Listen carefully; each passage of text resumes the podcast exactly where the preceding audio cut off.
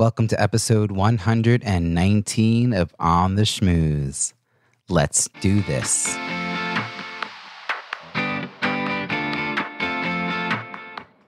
Welcome to On the Schmooze, the podcast that highlights talented people from different fields, explores how they built strong networks, and overcame challenges on their way to becoming successful leaders.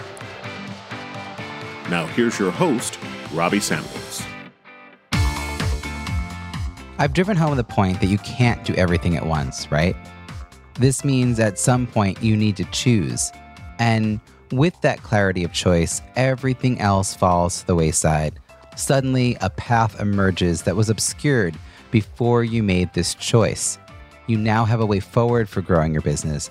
You know what project you should be focusing on and which ones will become your focus after this one is completed. You have a strategic plan that will allow you to stack your successes to create momentum and leverage your limited time. Feels good, doesn't it? There's one more thing you need to do before you can jump into the work you've so carefully defined. You need to declare your intention. This is a statement that you make to yourself, your accountability partner, and or your coach. It's what action you intend to take and what results you intend to see within a specific time frame. When I was finally ready to focus on writing my second book, I declared that I would have the rough draft written by early November. It was, admittedly, an audacious plan, considering everything else I'm juggling, but I knew without a clear and tight deadline, I wouldn't make as much progress. Well, it's now early November as you're reading this. Hit reply, and I'll let you know whether I met my goal or the plan I have to make it happen. If you're an entrepreneurial woman and you want to achieve greater impact and increased income, I encourage you to join the MORE program for entrepreneurial women. I will help you find the clarity to determine what is the right next step for your business. Together, we will design a 12 month strategic plan there's a 90 day sprint to help you get clarity about your strategic next steps, and then 90 more days to help you implement your vision. The early early bird offer ends November 15. That's where you'll save a third off the price and receive additional one on one time with me. Only four women will be in the cohort that begins in January. Will you be one of them? RobbieSamuels.com slash more for all the details. Your challenge for this week choose. Focus on one major goal that you want to achieve this year. Vision. If you could wave a magic wand and get the results you want, what would they be? Be specific. What is the time frame that you plan to accomplish this? Plan. Map out a schedule to achieve these results. Declare, I am working on X and will have Y completed by Z. Accountability. Tell people, share your audacious goal with your accountability partner and or your coach and or your mastermind and or your mom, dad, parent, neighbor. Try this and let me know how it goes. Now, onto this week's show. Today's guest helps people rediscover their own greatness by asking tough questions and sharing powerful truths. She works with busy leaders to leverage the exponential power of recognition to retain top talent. She's the author of Forever Recognize Others' Greatness Solution Focused Strategies for Satisfied Staff, High Performing Teams, and Healthy Bottom Lines. Her book provides processes and insights needed to take action and make a positive difference. She believes when we find our potential again, our enthusiasm for what we do, we can begin to implement effective growth strategies for ourselves our employees, and our workplace. To share this message, she runs Greatness Magnified, a six figure coaching, speaking, and training business based on her brand, Frog, Forever Recognize Others' Greatness. Please join me in welcoming Sarah McVanel. Thank you so much, Robbie. I'm so excited to be here. I am so excited you're here as well. Thank you for joining me. You're over in uh, wine country in Niagara, Ontario. Yeah, it's uh, a tough life. Yes. welcome. Welcome. so, I, w- I just want to jump right in. This is a show about leadership and building strong networks. So, so tell me, what does leadership mean to you? And when did you realize you had the skills to lead? Um, I think it's one of those things, you know, people often say are natural born leaders or is this something that you cultivate? I've always wanted people to feel empowered and better about their lives. And that was even as a kid. And so I, I probably that's the leader I showed up to be in my later life, I demonstrated as a kid. So one could probably make an argument that I've probably always been a leader, but I guess, you know, to your point and your question around how do you define leadership, it's I think I've always led, but it's it's leading really from trying to help people really tap into when they are at their best. I mean, I would be the kid who who couldn't laugh at at people if they got hurt and I'd like scold other people if they were laughing at somebody who was hurt which probably doesn't make you very popular but you know it served me well later on in life because as I moved into organizational development and doing mediations and you know all kinds of very people oriented um, support and and whether it be my own team or helping other leaders with their teams um, really that's how we got the most most out of people and help to retain our best people it sounds like there's a, a piece of empathy in mm. there for you as you think about leadership that the yeah. leaders should be aware of kind of where people are at how they're feeling and how to and, and with that in mind encourage them to grow beyond what they think they can do yeah.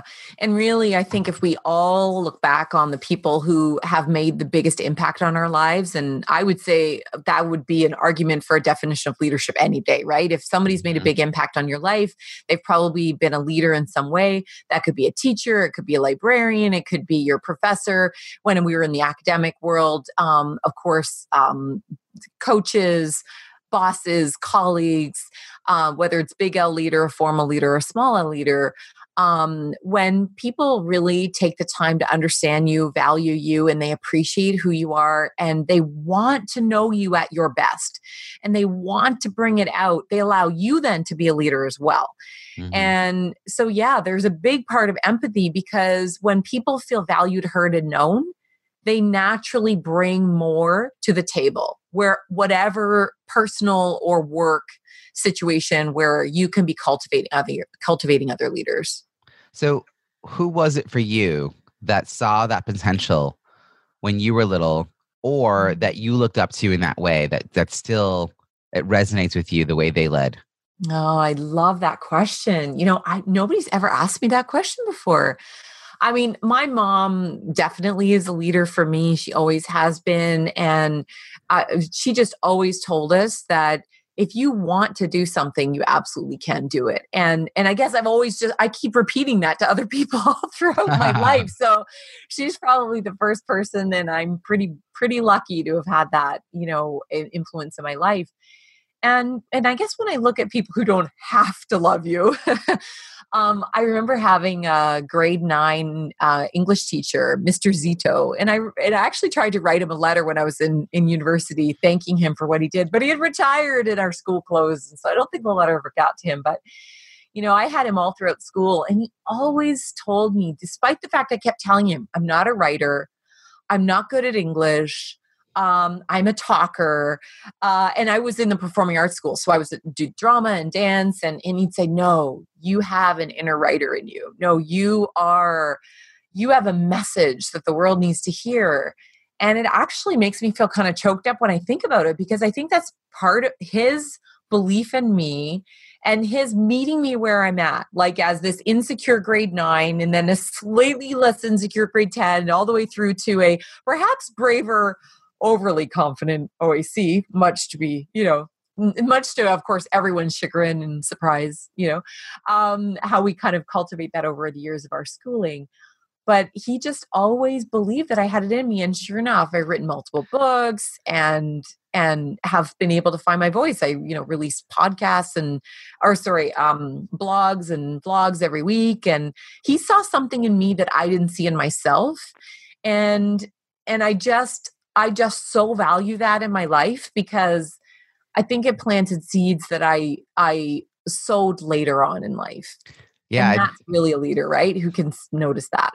Absolutely. And it feels like you're you're now paying that forward by recognizing other people's greatness. That is your sort of through line of your business. Yeah. And it it clearly had such an impact on you to have this person see something in you that you didn't see for yourself and mm-hmm. nurture that and encourage that in you um, because you were sort of you were gravitating towards other forms of, of expression Mhm. and thinking that that was my way of being in the world and he, you know and he's like well yes but you also can do this other thing yeah. which which allowed even a greater expansion of your expression and who you could be in the world um that's that's a really beautiful story and i hope that their message somehow does get back to him. I think he probably impacted a lot of people so you know i'm Oh sure yeah, he was so. It wasn't just with me. He I wasn't his favorite. He was like that with everybody. And I, I do hope. I hope he, whether he won an award or people got that letter to him or whatever it is. I definitely hope it gets back to Mr. Zito Z I T O. If anyone else was taught by him, um, in here in beautiful Niagara. And you know, it's funny that you say how that expression, you know, it it it uh, cascaded. I don't, I don't think those were your words, but that's kind of how I interpreted it. Um, I don't do a lot of speaking outside of the association and corporate world, but occasionally I have a rare opportunity to speak for student leaders in the college university sector. And I love those groups because these are, of course, that, you know, of, of 15, 20,000 people at this college university, the 200 rock stars show up and they are so in action. And just last Saturday, I had the opportunity to speak at Conestoga College, who really invest in their student leaders. They're, I really respect that college for what they do. And uh, it's amazing how many of those folks, I mean, they're in action. These are people who are like, oh, yeah, I'm going to start a business. And within five years, I'm going to do this. And like they're, they're creating bolder, beautiful, more courageous things that a lot of the people that I speak with on a day-to-day basis who have already finished school and who have already got the big resume and the LinkedIn profile. And and occasionally i'll have folks come up to me kind of discreetly afterwards. And one gentleman who actually has my son's last name so i guess or my son's name so i guess i kind of you know really i knew that I, we must have had to have connected you know? And um and he said to me really quietly um do you think that i'm I, it's possible that I can do all the things that you talked about about around living and leveraging your greatness. And I said, every time you looked at me when I was doing my keynote, you were into it. You were 100% present. I could see the world wheels turning in your head. You didn't get on your phone. You didn't get distracted. You were smiling. You were you were fully present. If you don't believe in your greatness, just think about how you showed up just to that one keynote, let alone all the other sessions that you've done today and you were here.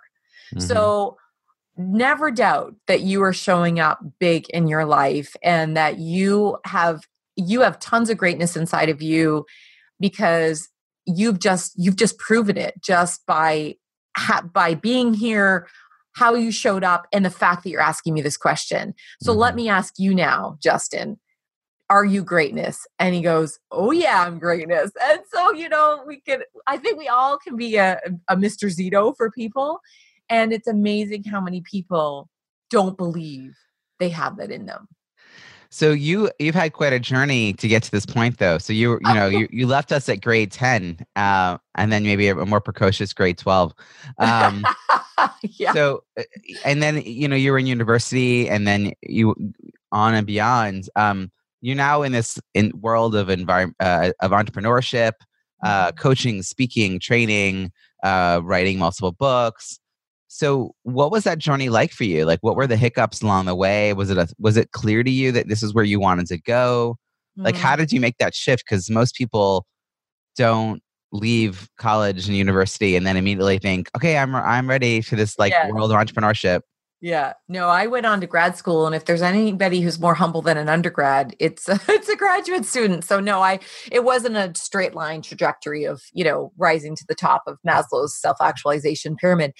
Um, I- my I dabbled in doing a bunch of jobs that weren't the right fit for me because I thought I quote should do them. You know, I I I had realized that my one of the things I wanted to do in the world is to be a helper. So I thought I was going to be a psychologist. And so I tried to become a therapist, you know, and, and I mean, I did that as my education in my grad school, but realized that the medical model where we tell people what's broken about them and then we are the ones who fix them just never worked for me. I just always believe that people have the answers within themselves. And really, what I thought I wanted to become, um, but I didn't realize what it was called, is actually a coach. And I know Robbie, as as a coach yourself, you'll vibe with this, and I'm sure many of your listeners are as well.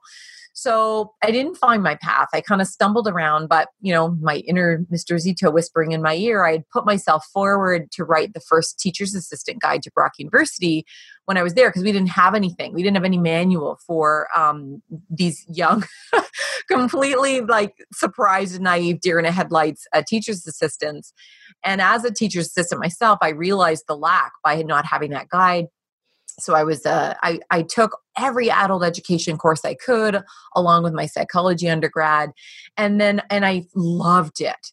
And yet it's amazing robbie i don't know if you've had this experience in your own life how you resist the things that are so obvious to you because it's not according to the quote plan.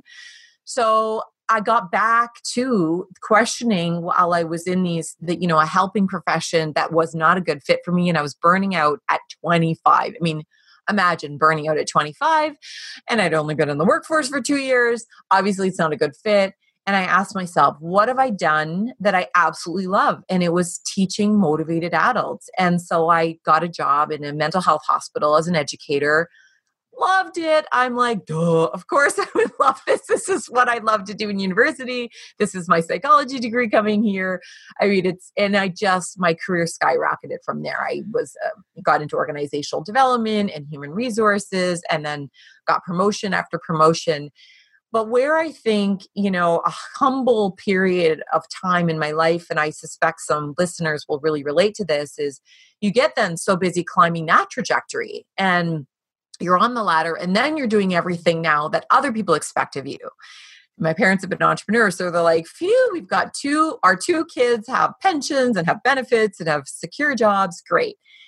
But my son had a mental health crisis when he was 10 and all of a sudden i was faced with this reality that things were not quite as perfect as we had tried to make them. They these the, this it seemed on the surface that everything was working, right? The two cars, the spouse, the house, the cottage, the you know, the lifestyle, but really we were drowning in debt and we were not connected to each other enough to be able to see what was going on and I just felt like a total failure. So I left my job gave lots of notice um, and uh, loved my job. We sold our house, we sold our cottage, we sold everything but the cars, needed the cars, kept the kids, pretty attached to them.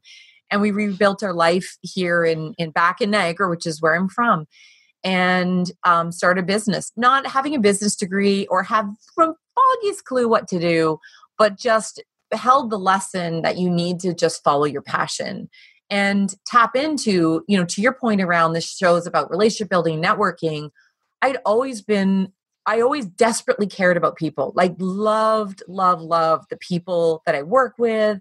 When I when in the previous position I was in, I was responsible for partnerships and and community relationships and um, public relations and you know leading change projects in our organization.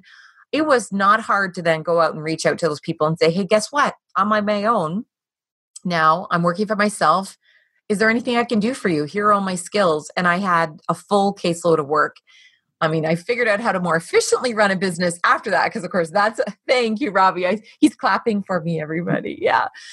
Um, and then I figured out really quickly that where my passion is is recognition and about how if I can if I can help organizations and individuals recognize themselves and others, then that actually will help to address this 30 only 30% of the workforce actually being satisfied. So that's kind of how i found my path really to mm-hmm. what i do today and hopefully has uh, filled in the gap between grade 10 and the precocious grade 12 to the 42 year old perhaps still precocious 42 year old um, but the failures really the biggest failure that i experienced was was failing my son. But it ended up being like I thank him every single day. And by the way, he's doing really, really well. So like if your leaders are going, oh wait a minute, what what happened to what happened to your son? He's doing so incredibly well. And we're uh, like I was just sitting with him on the couch looking out at our beautiful like leaves changing. Here we live in a gorgeous part of the world. And we're just kibutzing on the couch, and he calls me mom. So he's like, So, moms, what do you think? Do you think we live in the most beautiful place in the world? And I'm like, Yeah, do you think we have the most beautiful family in the world? He's like, yeah. So I just That's love great. the fact that of a 10 year old who's like dressed like super fly and cool. And, you know, he's, I'm sure he'd never talk like that to anybody else at school, but we, we found our leadership within our family too. Yeah. And, and really it's, Wow, it's that's- all tied to the same thing. It's thank you for filling in the gaps, and it sounds like you've had quite the journey. Um, Yeah. I don't know. I, I've had very few guests on who don't have some sort of broken road Yeah. career path um, where they had to like go oh this way oh nope a little bit of that way.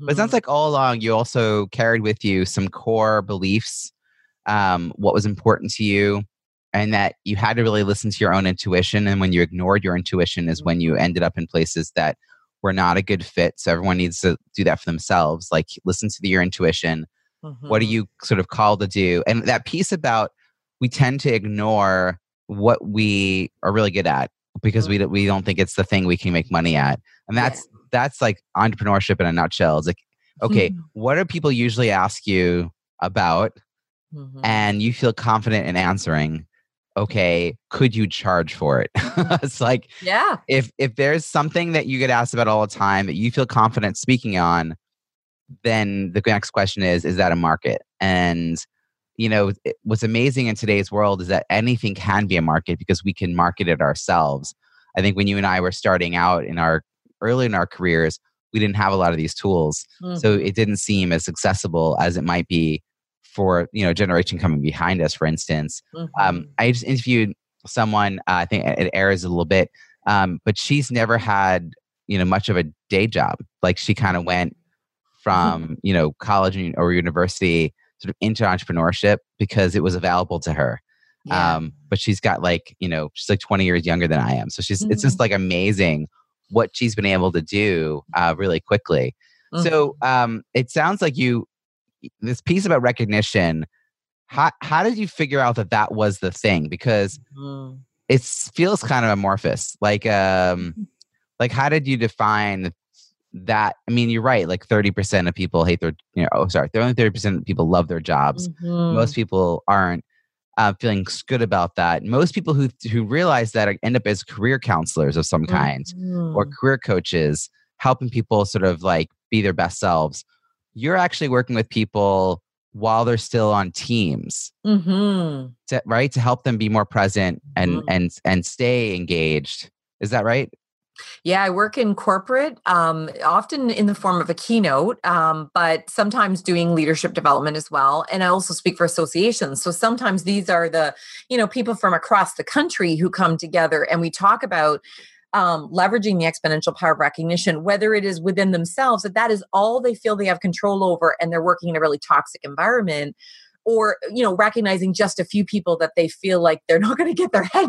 bitten off if they you know if they put themselves out there right through to trying to completely transform the organization to a recognition centric culture which really Mm. then leads the way to more engagement and a greater level of trust more satisfaction with management the things that are harder nuts to crack but recognition is the is the way in so you know to your to your question answer your question robbie around how did i pick that how did i know that was the thing to build a career on Yeah. Is um well for one thing i think i've always built my career on that. You know i've always been the one who valued and validated people and that's why i think i've had the success i've had in my career. And it's, it is a core value of course. However sometimes when you live your core values it's just so obvious that you know you need to just do more of it in the world. And so um, when I would go in, uh, what and whether it's me or by the time I became a manager, it was people within my team.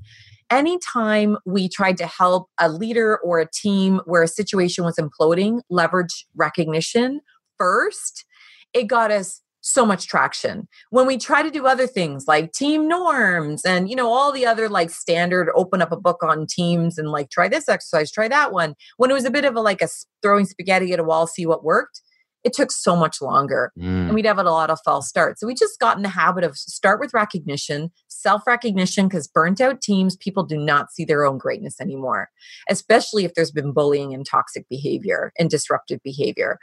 Um, and then when they see the, recogni- the greatness within themselves, they begin to naturally notice it within each other. And um, and they also are more productive they're more focused they're more efficient they make less errors and therefore it's safer it costs you know we waste less money people are more likely to express their ideas and so there's greater continuous improvement and innovation. And all of this we validated my co-author and i um, somebody that used to work for me actually we wrote a book on this which is what you read at the, at the top of the intro. And so we actually found in our careers that this was the game changer for people. And so recognition for us really became, um, we, we, we became curious about um, if this is this just something magical that we do, or could this actually improve others? And we went to a Canadian engagement survey company called Metrics at Work, and we said, hey, we'd love you to nose around your data of a quarter of a million engagement survey data points and see if you can separate out the 20 least satisfied teams and the 20 most to see if, in fact, there is something to this recognition thing that we keep seeing mm-hmm. hundreds of times over. Um, and sure enough, they found the least satisfied compared to the most. There's a huge dramatic statistically significant in satisfaction with leadership, trust in the organization, continuous improvement behavior, overall engagement, and intention to stay, which we know is the best predictor of low reten- low turnover. So it became a financial as well as a human call to action to leverage recognition more in the workplace. And the thing that I love perhaps most about it, because I, you know, my roots are not for profits and I work with so many associations who don't have a lot of money and want to keep the money in where the you know the value is created at the people level it costs nothing to virtually nothing to do the way to, to practice recognition the way most people want it and yet you know we're both in canada right robbie? You're, you're in canada or uh, are you boston, in the states? Boston massachusetts. You're in boston okay so in, in, in Canada, we've validated this research, and I'm sure I, I don't have the research study to give you for the U.S. stat, but you know I'm I'm, I'm sure can, I can find it if you want to put in your show notes.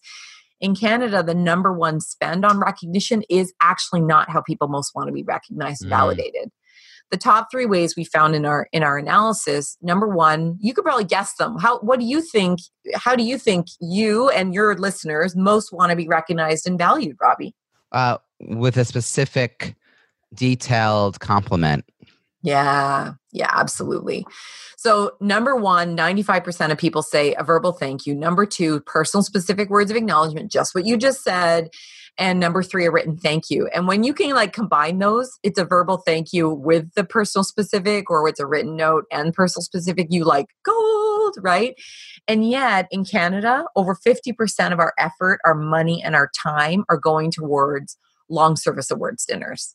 So, mm. I mean, I'm not going out telling all your listen listeners cancel those because if you've got employees who are in year 24 and they're waiting for that pin, you don't want to be the one to take it away from them. But if you're not recognizing people every single day, whether it's a post note on their computer, texting them an acknowledgement, picking up the phone, telling them face to face, if they're tired, they've been working hard for you, bring them a tea exactly how they want it, like whatever love language, you know, sort of appreciation language, I should say, fits for them. And and if people want like to, to have a tool to be able to capture that information to find out how does Robbie want to be recognized versus Sarah versus you know Glenna. Um, they could go to my website greatnessmagnified.com and under cool stuff there's all kinds of resources including a recognition and motivation assessment tool.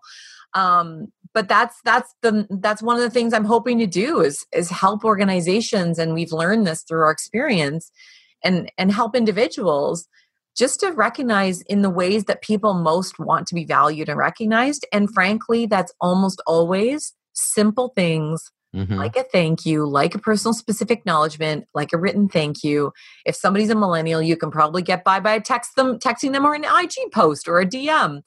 Um, and but just take having the intention as a leader of valuing your people will get you farther than just about anything else. I mean, a well placed emoji could do wonders. Yes. Not the so, poop emoji. Like yeah, no, a, a, a, good a good emoji. A good so, emoji. I mean, these these dinners just basically are, are uh, not a replacement for everything else they should be part of the mix because you're right. There's a moment where everyone comes together and it, it could be, feel really good. Mm-hmm. And particularly these long term employees that have stuck it out without necessarily getting the recognition every year yeah. and uh, every throughout the years that they've been there. Um, So I, it also sounds like you've met people through all your iterations of your career uh, as you are speaking at all these different conferences, working with all these different associations and companies. So, since we are a show also about building relationships and networking, yeah. mm-hmm. how are you nurturing or sustaining, I might call it, the the relationships that aren't the closest ones? Mm-hmm. So not the people that you see regularly and really know, and they're they're constantly in your you know on your mind, but the people that you like meet and you really hit it off with them, but you're not working with them right away.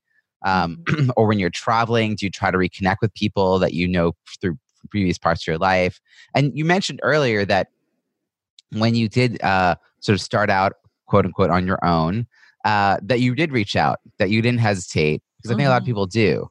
Mm-hmm. So talk, talk a little bit about sort of how did you think about bringing in people from your past and how do you con- sort of in the today moment uh, mm-hmm. bring people sort of along with you?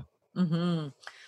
It's a great question. Um, a lot of people say negative things about social media and Facebook, but honestly, that's a big place where I now I'm an extrovert, so uh, Facebook's an extrovert's playground because you can have conversations with people you can keep up with them you can see what's going on in their lives. I mean i i think it's great. And in the spring i saw a lot of people from my past my former massage therapist who is amazing but has, has been going through a terrible time since you know we moved away. And um, former classmates of mine people again i don't see on a regular basis but following their story sharing you know about challenges with mental health or sadnesses and losing their family. And I just saw this trend around people that I I didn't know super personally anymore and and didn't have that kind of relationship frankly or the time to have lengthy conversations with a lot of people but that I thought how could I serve? How could I support? How could I bring some lightness to their life?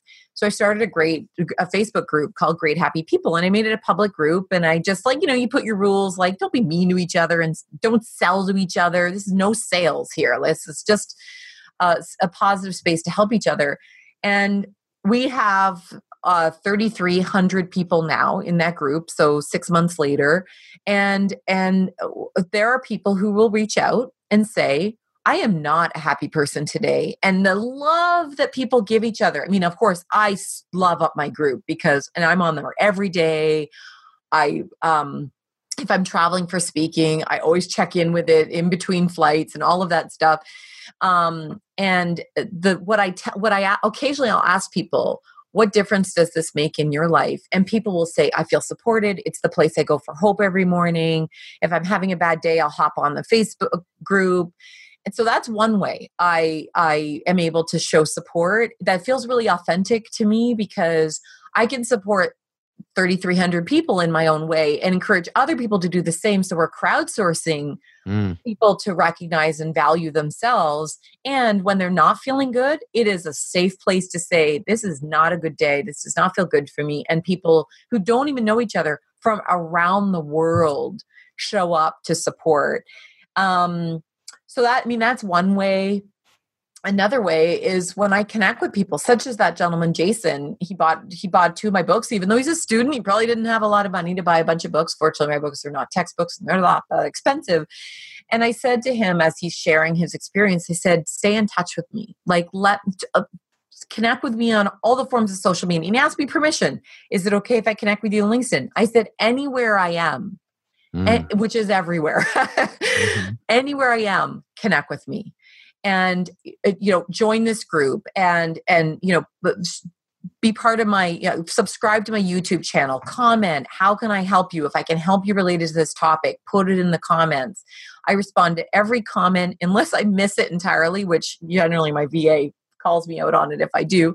Um, I just encourage people who have bravely and and supportively and boldly and generously shared a story with me at the end of a keynote. I'll say, "Can you please stay in touch with me?"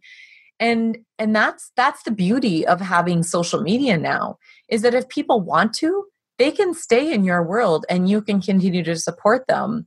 A person who does this super well is Dan Martell. He's um he started Clarity, um, a very profitable um, company, uh, tech um, uh, app and service. And when he sold his business, he left that business with a lot of money, but he now serves. I mean, not only does he coach other SaaS designers, uh, software as a service for SaaS, but also he ha- started a charity because he was an at-risk youth himself and so now he goes out and he physically goes on site and he supports at-risk youth but any at-risk youth or anyone at risk or stressed themselves who reach out to him i know for a fact he gets back to them mm. he may not be able to get back to them the same day because this dude's super busy but he he and he just you know talk about the emojis everything is like the prayer emoji, like in gratitude, and yet he's the one serving. So I, I, my one of my big things, and my husband doesn't agree. He doesn't even have a Facebook profile. He thinks it's the devil, but anyway, that's fine. Um, I say like you know, share your share your love, share your genius, share your support, stay connected with people through whatever social media form or or live form that fits for you because it's going to be different for everybody. I'm sure you found that Robbie with all the guests you've interviewed. Yeah, I've never had someone say that they've put together a group like this. Great happy people. That's that's just really brilliant. And um I, I, would uh, I'll look it up and we'll put a link in the show notes so that more awesome. people who are listening can can join this amazing community you've created. And I, I love the idea of crowdsourcing recognition, both self recognition, reminding you to have self recognition, and recognizing others and a safe place to go when that's uh, it's harder because there are days where it's sort of harder. Um, and and I, I love that it came from a place where you were trying to figure out how to serve and support these people who were sort of in your life but not currently uh, closely in your life and it's like it's hard to figure out how to do that and so- social media there are people who are posting some really uh, deep and painful moments of their life there and they're putting it out to the universe and you're not sure you know who's going to respond how to respond in these moments. Um, and then when you're traveling since uh, you are a fellow extrovert as am i um, does, do you uh, do you look ahead to see who do you know in the city that you're going to and then organize some gatherings or you kind of hole up in the room? Yeah, that's a great question. You know, I'm actually a, a bit of an enigma in that I'm a family centered entrepreneur. And so I don't do that because I go work as fast as I can and most efficiently to get back home. So, I mean, I, I don't fly unless I absolutely have to. I don't fly the same day as my engagement so that my clients don't worry that I'm not there. And as soon as I get there, I check in. And that's one of the reasons why I think I get so much repeat business is because people say, oh, you're reliable and you're easy to work with and all that stuff, which is great. So I'll fly in the day before. Um, but I want to conserve my energy for my clients. And I generally have lots of work I'm trying to you know keep keep going while i'm while i'm away from the office. And so i kind of check in i try to get to bed early and then i get up and show up super high energy add lots and lots of value and then i hop on a plane that same day and come home to my family. Mm-hmm. so um, it seems a bit contradictory you know here she's an extrovert and yes i you know i have amazing speaking colleagues past clients people who have heard me speak that i that i do stay connected to uh, through these forms of social media we just talked about and I would love to be able to spend time with them.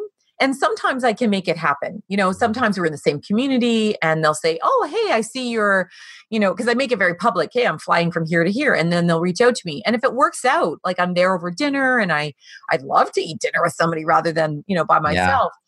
But I generally, um, I generally try to save so much of myself for my family mm-hmm. and and be ridiculously good at what I do while I'm there and have so much energy for the people at the conference or at the event mm-hmm. that I actually find and maybe this is a function of getting a bit older I don't have as much extroverted energy as I did when I was younger so it, it actually exhausts me if you could believe it Robbie to show up to do a morning keynote and then usually I'll offer to do a breakout session as well. For those people who want to do an even deeper dive into you know what I'm talking about which is almost always recognition or it's my motivational keynote living and leveraging your greatness. And so these really super motivated people intensely showing up wanting to bring this into their life or I'll share at the end of my keynotes how we in our in our family had to um, had to live our own lesson the hard way or you know i talk about my son's um, journey mental health journey and us having to rebuild our family that's o- almost always my closing keynote story. People will come up to me and they will share their own version of struggle whether it's past or it's present there's tears sometimes there's there's ask for help. And so to be able to be available for people with that level of intensity, my networking happens. I guess, Robbie, this is how I could sort of tie it back to what you're saying around relationships and networking.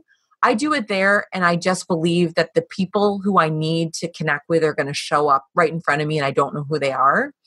So, by not overscheduling myself, I can be super, super present and serve whoever shows up in my path. It's such a gift too that the idea of being very present with the people uh, as they are in front of you, because mm-hmm. that gift most people aren't able to offer. They're they're they're overscheduled. They're running off to the next mm-hmm. thing, probably because you have such presence and actually see them when they're standing there in front of you. They are more likely to want to stay in touch with you through various mm-hmm. social media and reach out to you uh, and participate in your community and all those things.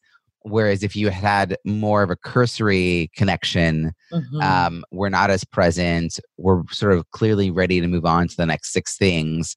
Um, people maybe wouldn't be gravitating towards you. So it, it's an interesting model to, to recognize there is other. There are so many ways to sort of show up in the world mm-hmm. to attract people to you, um, to be doing good work. And you're doing all those things. So like kudos because that all sounds fantastic. Thanks for frogging me yeah. Robbie, for ever recognizing others' greatness. Yeah. so if we're chatting a year from now, we're kind of reflecting on all the amazing things mm-hmm. that you've accomplished in the past year. I want to know what are we going to be celebrating? What are you looking oh, forward to? Oh my God. I love, love, love, love fellow coaches. Oh my God. I love this question. Um, okay. So in a year from now, we will be celebrating. So one of the ways that I have shown, I've realized I'm just, I'm here to show up to serve is to help other people make the leap from corporate into their own business and to stand tall in their greatness when they feel burnt out and and sort of they don't feel like they perhaps have what it takes to do that side hustle or that business that will allow them to escape that that not so great situation or like in my case to be able to move into um, something that supports their lifestyle or their family in a way that they never anticipated was going to show up as a roadblock or challenge. So just this week, actually, um, I launched a program, um, Eight Weeks to Freedom. So this is a virtual program to help um, entrepreneurs launch their side hustle, or their full time biz. So I'll have served 100 people who are not feeling tied to um, a light uh, to a paycheck or the golden handcuffs. If they choose to stay they choose with intention. If they choose to go they go out and they crush it um, or a combination thereof right? So in a year from now that service will have resulted in supporting people to have more control over their lives and bring more people into the world of entrepreneurship in whatever shape or form that looks like for them. Yeah. Um, and I guess the other thing we'll be celebrating is that my next book will be out. Wow. And I do not care if it's a bestseller. I'm not one of these people who care. Like, I just want the right people to read it. And if that is five or if that's five million, we'll figure that out as we go. But yeah, well, the next book around um, which is actually about failure, surprisingly, um, because um, in the research I've done of interviewing interviewing amazing people, Everest climbers, award-winning journalists, 3M scholars, like the whole range, um, about their greatness. Because I was going to write a book on greatness, because here I am, you know, greatness is part of my brand. And the number one thing I heard from every single one of those people is that they have a very different orientation to failure. Mm. They seek it, they strive for it, they know that it's going to help them be the best version of themselves. And so, what I'm writing a book on is um, how when you can recognize your greatness and the greatness in others when there's failure, the rest everything else is easy mm-hmm. so i mm-hmm. didn't actually realize until after these interviews um, that actually that was the deeper story of recognition that i want to tell now next that's the next phase of the recognition chapter um, so that book will be out too and i'll be super proud about it um, and i will be sending you a copy and you'll be enjoying it that's all sounds amazing. I love the evolution that you're on. I love that you're sort of open to what it becomes and you're not uh, interviewing people and just trying to shove what they say into a thesis that you had, pre, you know, pre-written. Um, but you were like, what what is coming from all of this that I need to listen to, be open to, and how do I sort of follow that thread, um, following it from what I've done to where I might be going next. so the, the real question here then is how can people find you and follow your work? Um, well, uh, I'm everywhere on social media. So Sarah McVanel, M C V A N E L. So I'd love to be connected to all of the rock stars who listen to your amazing podcast, Robbie. Um, and my website's greatnessmagnified.com. So, you know, we've got a weekly newsletter that comes out where I have a vlog and a blog talking about some juicy element around living and leveraging your greatness at work and in life um and you know i just uh i'm I, there's a contact me form. So if some if there's something very specific we've talked about uh, around how let's say recognition can help them in their organization if sadly they are part of that only you know that that large 70% of workplaces that where people don't feel valued or recognized and engaged um, maybe there's a way that i or my colleagues in our company can can help them. Um, so yeah I, i'd say people will kind of have a choose your own adventure about how they can connect with me and i love that this is awesome. Thank you for sharing all the resources. We will have all those links in the show notes at ontheschmooze.com. Sarah, thank you so much for for spending time with us. Robbie, you are a rock star. I'm thrilled to schmooze with you and uh, and and with all of your people. I hope you enjoyed that interview with Sarah. Such a pleasure to speak with her and learn about her leadership journey. What is your key takeaway from our conversation? Something you'll put into action this week that you'll benefit from for years to come. Share what resonated with you in the show notes at ontheschmooze.com. Look for episode 119. That's also where you'll find all the links and resources from today's episode. And as I mentioned earlier, the next cohort for the MORE program for entrepreneurial women begins this January. It's a six month program to help you take your business to the next level through relationship based strategies. The early early bird offer of one third off and an additional amount of time with me expires November 15. So check out the details at robbiesamuels.com forward slash more. And then let's find a time to chat about what, whether working together will help you achieve greater impact and increased income. Interested in one on one coaching? Well, I do offer a few different options. Reach out and we can schedule a complimentary chat to see how I can help you. If you enjoyed this episode with Sarah, please share it with your friends and don't forget to subscribe so you don't miss next week's show. Remember, subscribing is always free. Are you a fan? That's awesome. I'd love to read your review on Apple Podcasts. It's easy to find our page at itunes.ontheschmooze.com. Thank you in advance, and I look forward to connecting again next week when I'll be interviewing another talent professional about their untold stories of leadership and networking. We'll explore their career challenges, work life balance, and how they built a strong professional network on their way to becoming successful leaders. Until then, have an amazing week.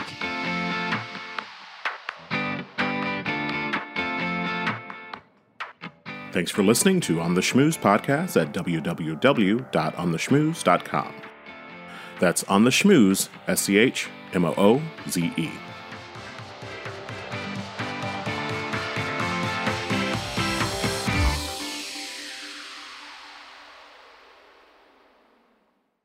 This podcast is heard along the Marketing Podcast Network. For more great marketing podcasts, visit marketingpodcasts.net.